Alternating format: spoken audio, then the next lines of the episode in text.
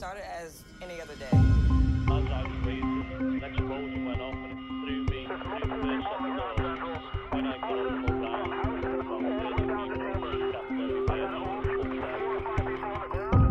macabre, the reality, true stories of everyday horror, horror, horror.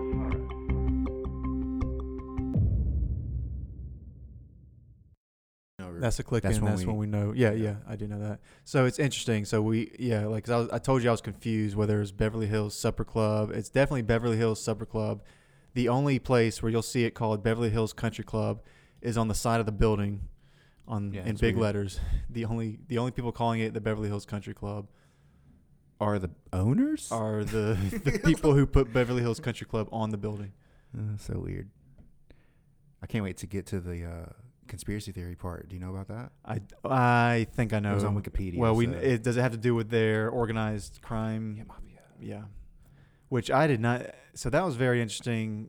It, I, one thing I'm starting to find out that I enjoy about doing these things is um, like learning about different regions, like just different places. And apparently northern Kentucky f- from like thirties up to the seventies, up to, up to like the end of the sixties, was uh, there's organized crime. It was pretty wide open. That's like not, there was not a lot of law enforcement going on. That like, there, seem it right. was wild. It was apparently like like fucking like Wild West in northern Kentucky. I feel in like the middle of the twentieth century. That's w- crazy. I mean, was there a lot of bootlegging going on? Oh, I'm sure. And it's the same. You ever seen um uh the, the People versus Larry Flint? Fuck yeah, dude. You remember the beginning of that movie uh, where he grew up? Like northern. He he was in northern Kentucky, and I think he initially, and then I think the first big city that he made it in was in Cincinnati. Yeah. He's from that region. I think it's the Ohio River Valley, maybe. Ah, I think that's what is that, that, that area is called. Okay. I, I think. I could be wrong. Well, hello everyone, and welcome to the show. We are so happy to have you. There's Matt over there. Hello.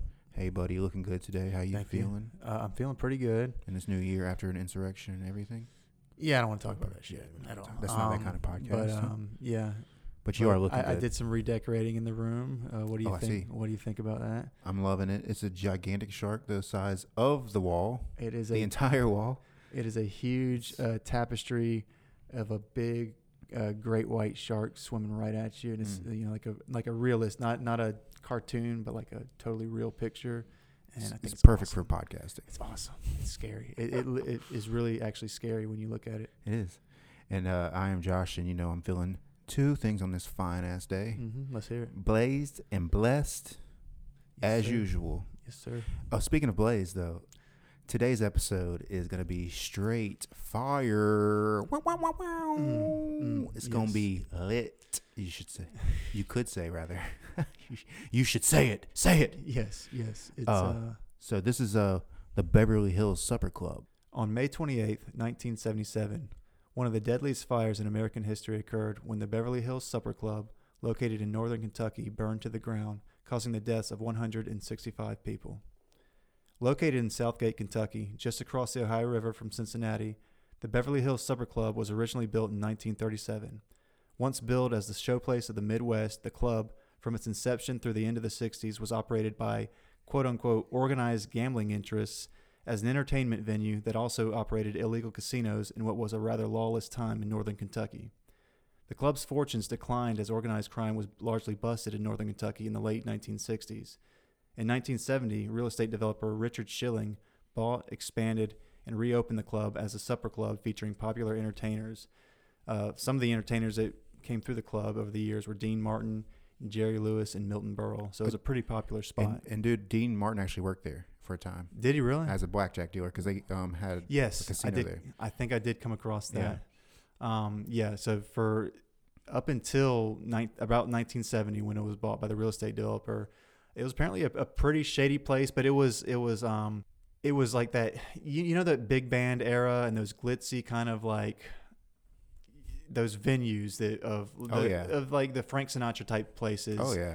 Um, it seemed like it was one of the, but you also had like organized crime going on. You had illegal casinos. You had, yeah, it's just, it's just, you have to like that kind of, that age is, is, is bygone era. It's, you don't see that anymore, but you can, you know, you can see it in footage from the time and, and, and, and those so concerts and everything. It's, it's an interesting time. It's, it's, it's weird too, because we were just talking before we started that a lot of you were, you were saying a lot of organized crime was around that area, which doesn't seem right. You don't necessarily, when you think of organized crime, you're mostly thinking New York New, Jer- and New Jersey, Jersey, and you're thinking Italian yep. uh, mafia. Oh yeah, or um, Irish. But you're not thinking necessarily Northern Kentucky.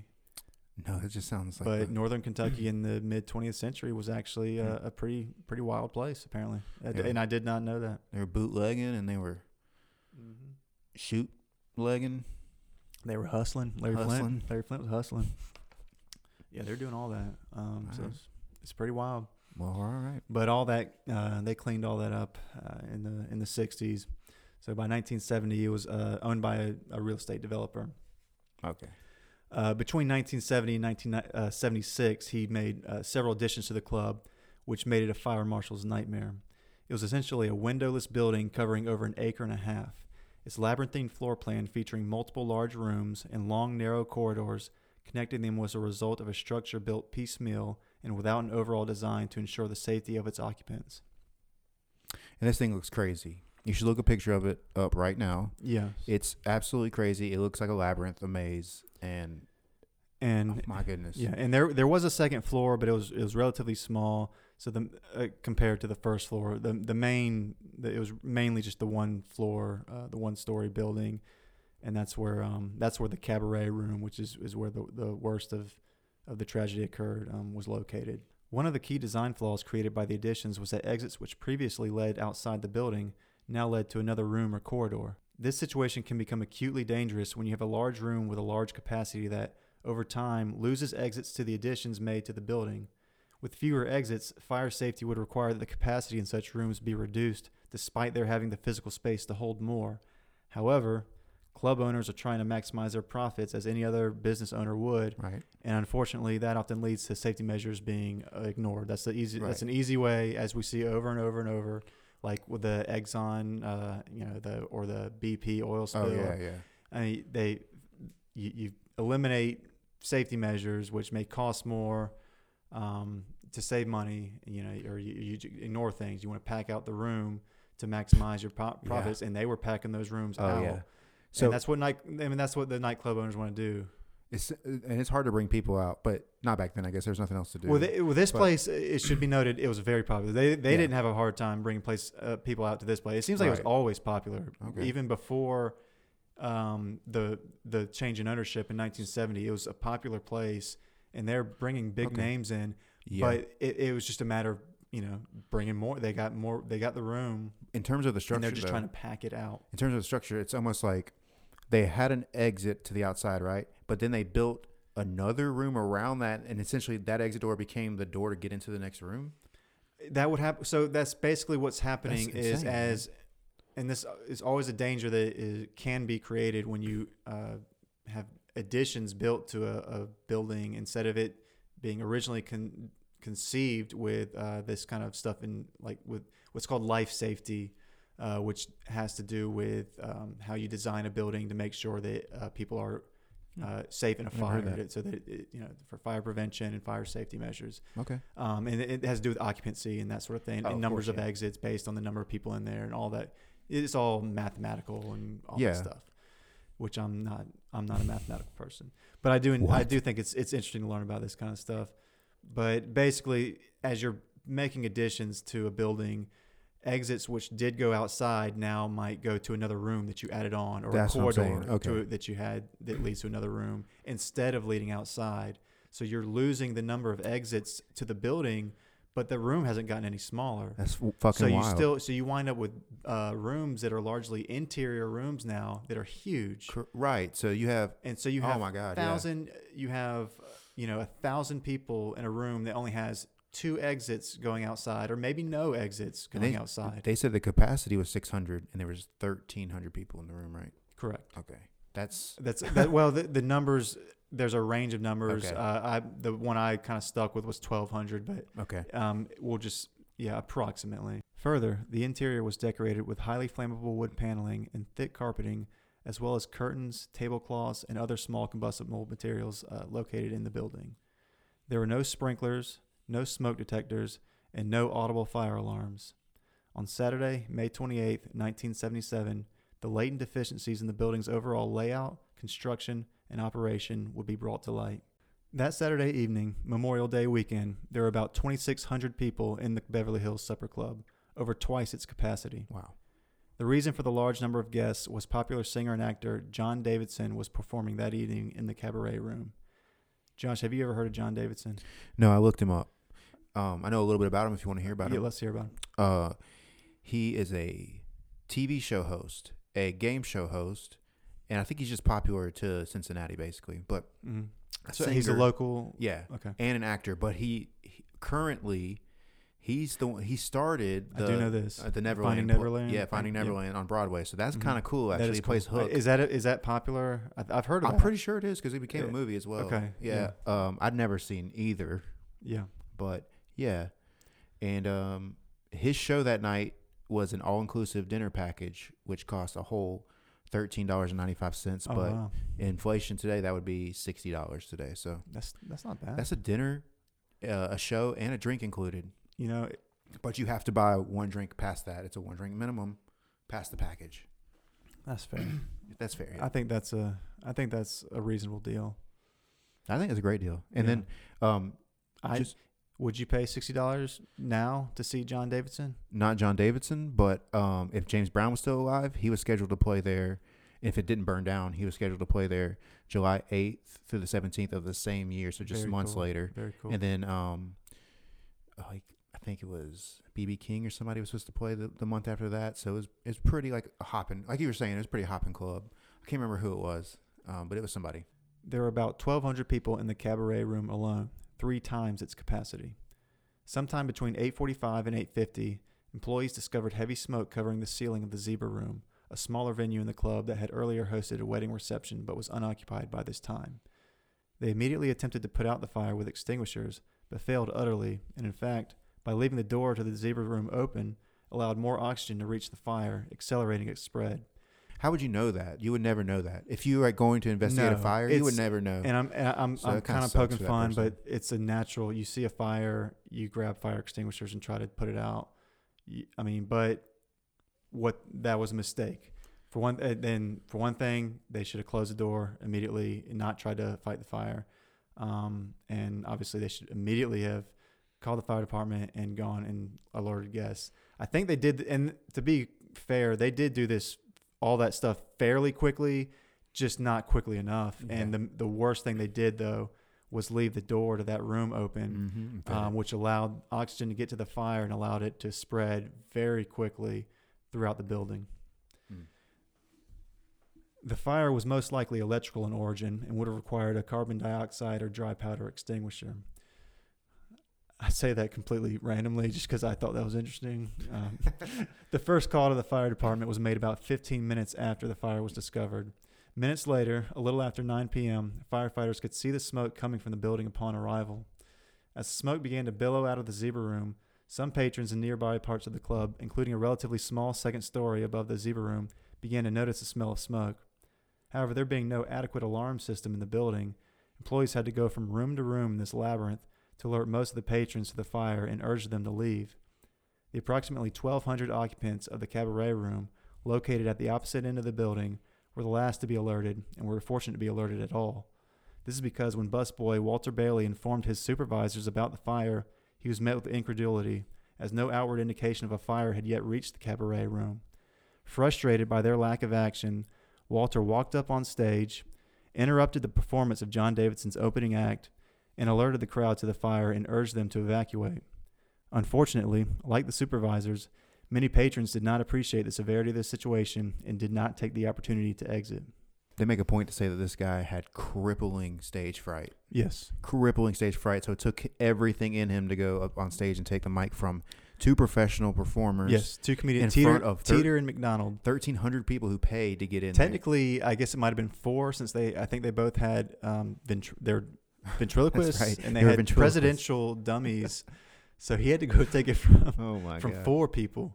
The yeah. dummies did not like it. I no, no, um, but that's awesome. I, that that little uh, anecdote in this story, it's um, I, I mean, think it's that's amazing. It's it's amazing because you never have to face that ever. If you have stage that's fright? A, Why would you ever? That is such an incredibly specific. Yeah, it's very specific situation where you like, have to oh, face your fear. Can you imagine that? Like, I have to tell people, oh shit, I have to get on stage. Yeah. Oh shit, I have crippling stage fright. Yeah, that's just uh, that's incredible. And he did it, man. Walter Bailey, you're a hero, buddy. So the timeline, it, it does vary. Uh, so you're going to have to take that with a grain of salt. But from what I read, so somewhere between... So for, first of all, the um, the fire had apparently been smoldering for some time before it was discovered. Um, and in fact, there had been a wedding reception in the Zebra Room where the fire uh, originated um, that had exited, that, that left about eight thirty. In fact, they had left early because uh, the room was too hot. And also some of the patrons that were in that room said they heard kind of a crackling sound. Yeah, I heard um, popping noises. Yeah, popping yeah. sounds. Which, in the ceiling. Uh, yeah, right? yeah, it was coming from the ceiling. There was the, the ceiling tiles and the, the material in and around the ceiling, around the wiring, was highly combustible. So the uh, fire was smoldering for some time before it was discovered. Uh, and so that's when it was discovered. I, I, there's some variation. I saw anywhere between eight forty-five to eight fifty-six. Uh, the fire, an employee smelled smoke coming from that room, opened the door, and saw the ceiling was covered in, in smoke. And so, and, and I feel like the fire. I feel like I saw that the fire department was there within. But the fire department, everything I've read was there. No more. It took them no more than five minutes yeah, to get there. They, they were, were there extremely fast. quick. Yeah. So, from what I understand, it was not long after nine p.m. Uh, that the fire department arrived. Another issue um, that I wanted to point out. That, that made the situation where it's like every every possible bad thing that could happen, and I hate to use the cliche of a perfect storm, but it really everything. I mean, the, every bad thing. There was a one ro- one road leading up to the building, and it was packed with patrons' vehicles. Oh, so the fire uh, the fire trucks had a difficulty reaching the building, and so they had to get longer hoses just to get out, just to get the hoses to the buildings because it, it did not have an adequate. So at every level. The fire safety of this whole property was abysmal. And take a look at pictures of the insides of the cabaret room. And I had to look up cabaret because I kept getting it confused with burlesque. Two different things. Correct. So uh, in the cabaret room, the tables are so tight that if you back your chair up, you will hit another chair. So imagine, and then, I mean, six hundred capacity, but then it's twice that. Yes. I mean, it's it's and absolutely you, packed I mean, out. You can't move. Uh, the aisles are, there's there's... chairs out in the aisles. It's easy, it's even hard to walk down the aisles. Um, oh my God! And there's chairs on the ramps. The tables are packed too close together. Waitresses. I mean, this and people reported this after the fire, but this is something they said was a routine occurrence in this uh, club. That waitresses couldn't reach certain de- uh, patrons because they're just too packed behind tables and people and chairs.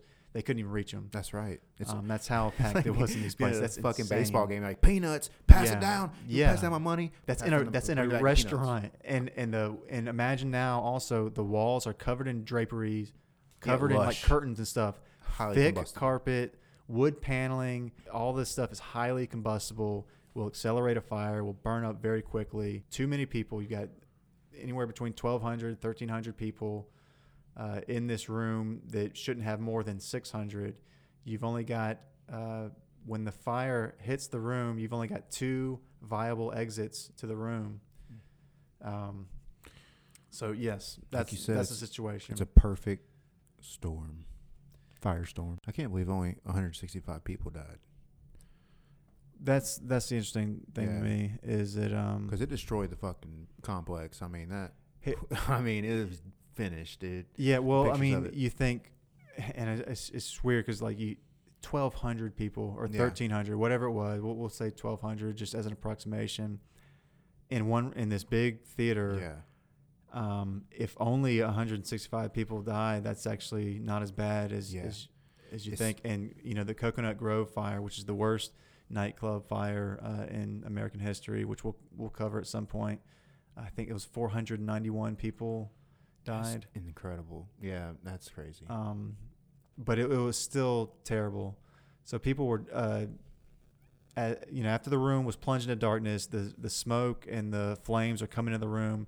There's only two exits to get out uh, that, you know, were not leading into where the fire was coming from. uh, and people, as as witnesses later described, they were stacked up like cordwood uh, in the in the two doorways. Uh, they were just packed so tight. Not all of them were even dead. Some of them were still alive, but they were just completely oh, helpless God. and packed in there. Um, firefighters were trying to pull them out, um, but they were so packed and pa- tightly packed in there they couldn't do it. That's my worst nightmare, being being squeezed. If you don't, yeah. if you remember in the Nutty Putty episode, I said that too, and I don't, I don't like being in tight spaces. No, at all. What What do you think would be worse? Uh, being crushed would be the absolute in a, in a mass of people. Yes, that'd be so bad. Or, or being. Or or being or, like but in the doorway upside, and then but being upside being down stuck a, upside down yeah. in a cave.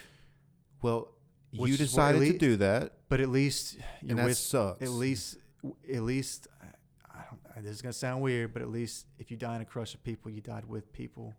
You know, I you mean, didn't die alone. That is has a good point. But I, I feel like dying in that cave alone. That's something worse about that. I think. I get. I think. You and actually up, know and being upside down. And knowing the people it, were eating if pizza. If he wasn't upside down, I might prefer that just to have some privacy while I die. Yeah. Um, because it's, it's a crowd death. You know, you got to be, you got to be like a Roman. You know, you got to be really comfortable around other people if you're gonna die in a in a crowd. Um, but that's you know, but there's nothing wrong with that. And and if you if you put me in that cave and you put me upside down, then I'm I'm saying. Put me and in the crowd. I'll you remember the, the episode? You're upside down. You're smelling pizza. People are eating pizza. But that that smell didn't get all the way down there. Yeah. He got to talk to his wife too. I digress. Um, so it's that's on a different episode. Anyways, it's it's, it's hard to say. It's I had to, to look say. up cordwood. But you know, you know. Okay, so it's it's basically like firewood. Uh, yeah, but yeah, it's, yeah, yeah. You know, I had to look it up and see like what does that mean? Stacked like cord. Oh, okay, all right. And then you, when you look at it and you think of what he's saying, it's like, oh yeah. God. And then yeah, you're like, it's oh hor- shit, it's horrifying. Yeah, it's, it's hard. Just people stacked up like logs, basically. Yep. Uh, that's where most of the uh, they're burning like logs too. Oh, Jesus. Uh, hey, roasted them. Whoa, no, hold no, on, no, I'm on fire. What? No. Hold on. Oh, God. You're Rapid, rapid fire over here. Comedy, what, comedy corner, baby. Comedy you, corner. That's good. That's good. Um, God damn. We might not be able to go to Cincinnati now. Fuck you. No, you man, ruined my plans, Cincinnati, dude. Bro. You ruined we my plans. We got to see where Airborne dude, was made. It's all right. We we should mention this event. So while most people in the country, I I presuming, don't really know about this event. I'd never heard of this until no, relatively recently. Yeah. I think if you ask most in people, our certainly our age, uh, they wouldn't they wouldn't have heard of it. But in Cincinnati, that's not the case. It's very, very much remembered, uh, even forty years later. Um, so is Airborne, baby. Yeah, yeah. Mm. Cincinnati, we love you. No, I, I want to go to Cincinnati. So yeah. stop, stop talking shit. I'm not talking shit about that. The Natty, baby. As one witness said, finally I saw the door open. As I came out, as I came out, I turned to look at the people. They weren't screaming anymore. The smoke had covered them all up. Indeed, most of the people had died from smoke inhalation and acute carbon monoxide poisoning. God, man. And it didn't take long for that to happen. Smoke monster I mean, like just, lost, just baby. basically just turned into a giant gas chamber uh, very quickly. Damn. John Davidson uh, had to go through because uh, what was his manager, I think? His manager, yep, I had that. Um, he yep. died in the fire, and he had to identify his body. Yeah, they had makeshift morgues all around. Yeah, and um, they had teenagers, local teenagers were moving, helping to to trans to move the bodies into these uh, big auditoriums, basically, where the people would go in and identify their loved ones. Yeah, so the comedy team of um, Teter and McDonald, and McDonald were on the stage when this is happening. Yes. Uh, they used... They were, the, said, they were the opening act. They were using a Jimmy Carter um, ventriloquist dummy because that's who the president was at the time.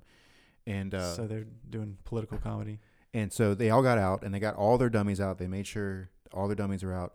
And Davidson was later saying that he, when he walked outside, he saw the ventriloquist dummies laying in the grass amongst real bodies, yeah. and that their souls were jumping into the dummies, and he didn't know what the fuck to do. So that was a quote from John Davidson. That was not a quote. Yeah. It was not a quote. Right. That, that, okay. that did not right. happen. That did not happen. So I'm, I'm but... Can't. Canceling my plans to go to Cincinnati, motherfucker. We love John Davidson.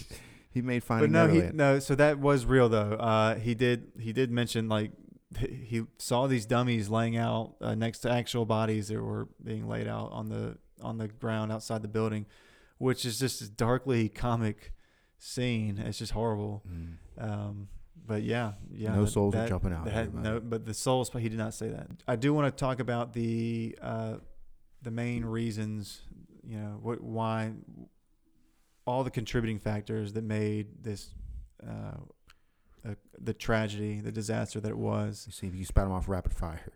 Delayed alarms, no emergency plan, no fire protection, for example, sprinklers, no fire drills, unsuitable interior finish, lack of exits, overcrowding, blocked exits, and also inaudible fire alarm. When was the stop, drop, and roll? Also, uh, faulty electrical wiring. What? Dang.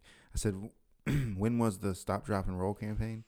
I don't know. I think. All right. I, I know we learned about that in the early nineties. Well, I didn't have it yet. I don't think that would have helped them, though.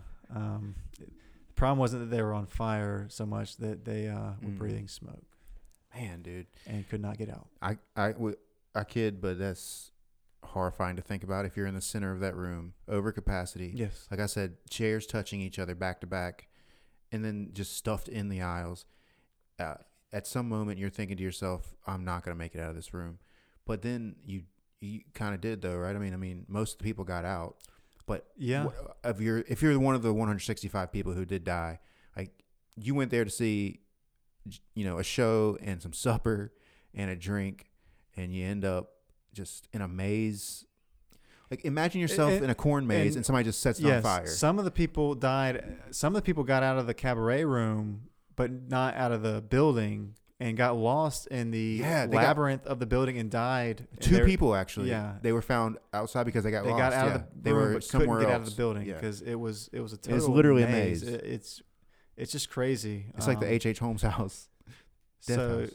yeah, yeah. So when you you know when you're out there wanting to add on to your house and whatnot, and you got to deal with all the city code bullshit, just know that it's it's because shit like this happened that they we have these codes and have these rules. So just be safe, you know. Just build according to code. Might cost a little more, but you don't yeah. want to have this kind of this and kind you of won't be it's horrible. You know, I mean, they they just they broke every rule and they didn't have to. Yeah, and you won't have this on your um, conscience, and you won't. You'll have a. Oh my God. So yeah, it's yeah, just crazy. So, That's so nuts. As the the in all the lawsuits, obviously that, that would come after uh, the plaintiffs uh, were awarded a sum of fifty-five point four million dollars uh, in total.